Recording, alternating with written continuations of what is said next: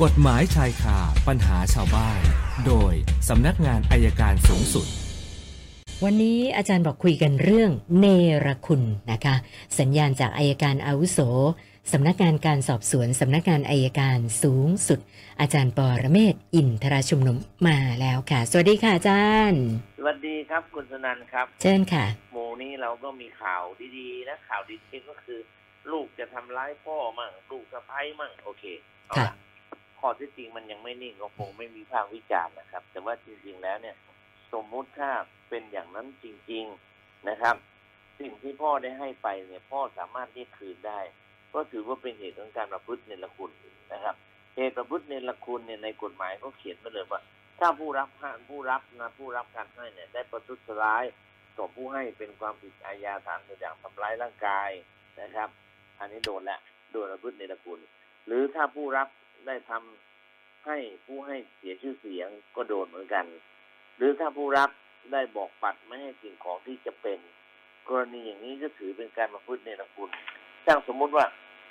ไปจัดการเรื่องของการโอนมรดกโอนแอบโอนเงินไปมันก็จะเป็นความผิดฐานช่อโกง หรือไม่ก็ยักยอกนะครับ ซึ่งข้อเท็จจริงมันก็น่าสนใจว่าโอนสองวันเนี่ยตั้งสิบกว่าครั้งอะแล้วได้ไปเจ็ดล้าน มันก็น่าแปลกใจ แต่อย่างไรก็ตาม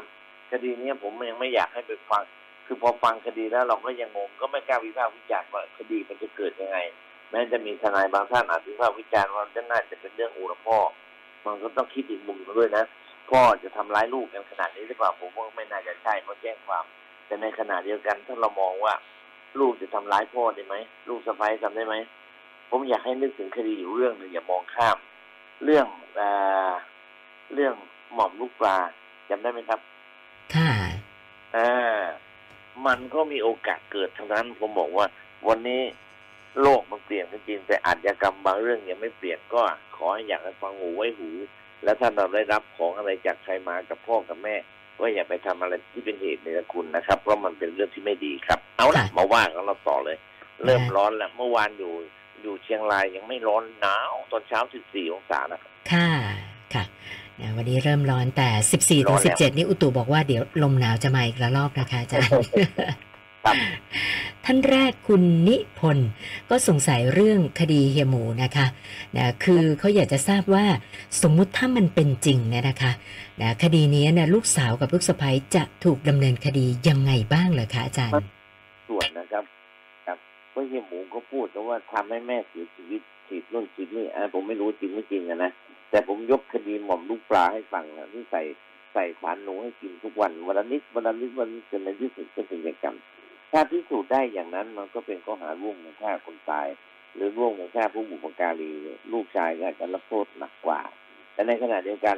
อาจจะเป็นข้อหาทำร้ายร่างกายอย่างที่คุณหมีพูดก็ได้ แต่ผมอยากให้เรื่องนี้ เราใจเย็นๆฟังหูไว้หูอย่าเชื่อทั้งหมดครับ รอดูให้มันชัดเจนนี้แล้วค่อยว่ากันอีกทีครับ ท่านต่อไปคุณนภัสกับอาจารย์บอกว่า ได้รับหมายเรียกให้ไปเป็นพยานในคดีกองสลากพลัดนะก็เลยอยากจะสอบถามอาจารย์ว่า คือเราไม่อยากไปยุ่งเกี่ยวกับเรื่องพวกเนี้ยเราไม่ไปตามหมายเรียกเดี๋ยวจะมีความผิดอะไรไหมคะอาจารย์ ก็ถ้าไม่ไปอาจจะเป็นการขัดหมายได้ ผมว่าแจ้งเขาหน่อยดีกว่า แจ้งเขาหน่อยว่าเราไม่สะดวกที่จะไปขอให้เขามาสอบที่บ้านก็ได้ก็ว่ากันไป คือสลากพัดเนี่ยมันมีอะผมบอกให้มองอีกมุมหนึ่งนะ คุณชนันเคยซื้อลอตเตอรี่ไหมล่ะ ก็ซื้ออยู่ค่ะอาจารย์ เคยถูกไหม เคยถูกไหม เคยบ้างค่ะ เวลาไปขึ้นเงินลอตเตอรี่จะถูกหักภาษีใช่ไหมอ่าใช่ค่ะอาจารย์ อ่า ทีนี้ของสลากพัดเนี่ยเขาบอกเขาไม่หักภาษี ค่ะ ไอ้การไม่หักภาษีเนี่ย ตรงนี้นะครับที่ผมสงสัยมันมีสลากจริงหรือเปล่า อืมนะนะเราไป ซื้อขึ้นเงินกับแม่ค้าขายลอตเตอรี่เดี๋ยวเขาก็หักเราทุกที ค่ะ ใช่ค่ะไอ้ถ้าไม่หักเนี่ยมันอาจจะไม่มีลอตเตอรี่จริงหรือเปล่าอืมนี่ประเด็นอยู่ตรงนี้นะค่ะทุกคนมองข้ามหมดเลย เหมือนสลากทิพย์อะผมรับแทงเองเนี่ย ถ้าคุณสุนันท์เอาอีกถามหนึ่งอีกคำถามเล่นๆนะ ถ้าคุณสุนันท์แทงหวยใต้ดินไม่ต้องตอบว่าเธอเคยหรือไม่เคยค่ะแต่ถ้าถูกหวยใต้ดินไม่มีหักสลากไม่มีหักภาษีใช่ไหมครับ อ่า ใช่ค่ะอาจารย์เนี่ยลองคิดดูนะครับว่ามันมี สลากจริงหรือเปล่านี่คือประเด็นที่เขาพูดเองนะผค่ะมตั้งข้อสังเกตให้ชวนกันคิดเท่านั้นครับค่ะส่วนท่านต่อไปอันนี้ก็ส่งเข้ามาทางเพจนะคะ คือบอกว่าเมื่อวานเนี่ยมีหมายสารมาปิดนะคะ ทีนี้ที่มาก็คือว่าก่อนหน้าเนี้ยผู้ฟังท่านนี้เขาบอกว่าเขาซื้อห้อง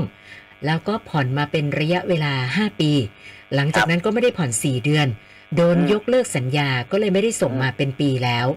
นะครัคะบล่าสุดหมายสารมาคือไม่มีคนอยู่บ้าน แล้วหมายครับสารก็เลยมาติด ใช้คำว่าปิดหมายก็เลยสอบถามมาว่า ถ้าเรายังอยากจะได้ห้องนี้นะไว้เป็นของเราต่อนะคะครับอยากจะผ่อนต่อเนี่ยเราต้องทำยังไงคะอาจารย์อ่าดูที่หมายที่ปิดหมายเนี่ยศาลเขานัดวันที่เท่าไหร่นะครับ หมายคดีหมายเรียกคดีแพ่งสามัญนะเขาจะมีวันนัดให้ไปยื่นคำให้การนะครับ เป็นคดีผู้บริโภคเนี่ยไปยื่นคำให้การ หรือไปนัดพร้อมนัดเจรจา ไปศาลตามวันนัดแล้วไปขอศาลไกล่เกลี่ยนะครับศาลก็จะตั้งพนักงานไกล่เกลี่ยให้ไปพูดคุยกัน ยังสามารถตกลงกันได้ครับ แล้วก็มีคุณชูชัยนะคะ อยากจะทราบว่า ระบบไต่สวนกับระบบกล่าวหาเนี่ย มันต่างกันยังไงเหรอคะอาจารย์ คือวันเนี้ยจริงๆ เราบอกว่าประเทศไทยเราใช้ระบบกล่าวหา มันก็จริงบางส่วน แต่ไม่ได้จริงทุกส่วน กล่าวหาคือเราต้องพิสูจน์ความผิดหรือความบริสุทธิ์ของผู้ที่เราฟ้อง แต่ถ้าระบบกล่าวหาเนี่ยทั้งสองฝ่ายต่างนำพยานหลักฐานมา แล้วศาลจะไต่สวน อย่างเช่น คดีปราบปรามทุจริตเนี่ยอพอเราฟ้องเสร็จปั๊บเนี่ยศาลก็ขอดูเอกสาร แล้วถามว่าเราจะสืบพยานอะไรเพิ่มเติมไหมจำเลยจะสืบพยานเพิ่มเติมไหมถ้าไม่สืบศาลก็จะไต่สวนคือศาลถ้าระบบไต่สวนเนี่ยศาลจะทำเองหมด ถ้าระบบกล่าวหาเนี่ย ฝ่ายโจทย์ฝ่ายจำเลยต้องเป็นผู้พิสูจน์มากกว่าครับ ค่ะ ส่วนท่านต่อไปคุณกัลยาบอกว่าก่อนหน้าเนี้ยมีญาติมาขออาศัยอยู่ที่บ้านนะคะ ก็ครับอยู่ได้หลายเดือนเหมือนกันนะคะ หลังจากที่เขาย้ายออกไปได้ประมาณเกือบเดือน เธอเพิ่งรู้ว่าแหวนเพชรหายไป นะคะก็คือบอกว่าก่อนหน้านี้ ไม่ได้มีใครเข้าออกบ้าน เพราะฉะนั้นญาติคนนี้เป็นที่สงสัยมากที่สุดนะคะก็เลยปรึกษามาว่านะถ้าจะไปแจ้งตำรวจนะคะด้วยความสงสัยแบบนี้จะได้ไหมจะให้เจ้าหน้าที่ดำเนินการยังไงดีอะคะได้ครับ แจ้งความมาได้หมดอะนะไปแจ้งความเนี่ยว่าว่าเขาว่าเมื่อมีแหวนเพชรหายไปมีคนน่าจะมีใครมาลักไป แล้วก็ให้ข้อที่จริงว่าเราสงสัยคนนี้ ที่เหลือตำรวจก็เป็นคนจัดการครับค่ะ ส่วนท่านต่อไปคุณบูรพานะคะ ก็ยังคงติดตามคดีความเรื่องของบอสอยู่วิทยานะคะ เขาบอกครับว่าตอนเนี้ยก็เหลือแค่คดีเดียว แล้วคดีก็จะหมดอายุอีกไม่ถึง 5 ปีนะคะนะก็เลยสงสัยว่าตกลงจะจะได้ตัวมาดำเนินคดีบ้างไหมคะอาจารย์ ผมไม่ค่อยมั่นใจเท่าไหร่ แต่ผมไม่ได้เกี่ยวข้องกับคดีนะครับเพียงแต่ว่าช่วงนั้นมันสอบข้อเท็จจริง แล้วตอนนี้ก็อยู่ในความรับผิดชอบของเออการนำตัวเข้ามาอาจจะเป็นอินเตอร์โพลก็ดีหรือต่างประเทศก็ดีหรือสำนักงานในการต่างประเทศก็ดี แต่อันนี่ผมผมตอบไม่ได้ไม่ค่อยมั่นใจเท่าไหร่ครับ ค่ะท่านสุดท้ายอันนี้ก็สอบถามเข้ามานะชื่อคุณคริษฐานะคะ บอกว่าครับอ่ากรณีเยาวชนอายุ 16 ถึง 17 ปี ซื้อครับอาวุธปืนมาจากอินเทอร์เน็ตนะคะ แล้วไปยิงใส่กลุ่มคนที่ ไม่รู้จักมาก่อน สาเหตุเนื่องจากว่าขับรถผ่านแล้วมีมองหน้ากันนะคะ ก็เลยครับสงสัยว่าแล้วแบบเนี้ย อายุก็แค่ 16-17นะจะถูกดำเนินคดียังไงบ้างเหรอคะอาจารย์ ก็ถูกดำเนินคดี ซึ่งก็เป็นความผิดร้ายแรงอะนะครับ การมีอาวุธปืนโดยไม่รับอนุญาตหนึ่ง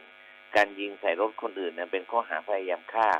สองข้อหานี้ถ้าพฤติกรรมเป็นอย่างนี้ และศาลเห็นว่าเยาวชนคนนี้อายุเกินกว่า 16 มีพฤติกรรมร้ายแรง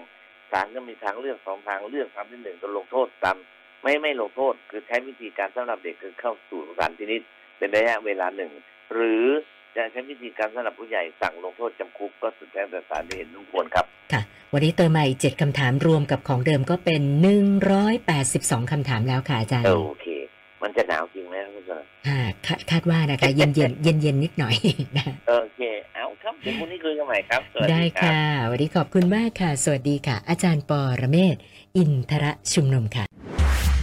กฎหมายชายคาปัญหาชาวบ้าน โดยสำนักงานอายการสูงสุด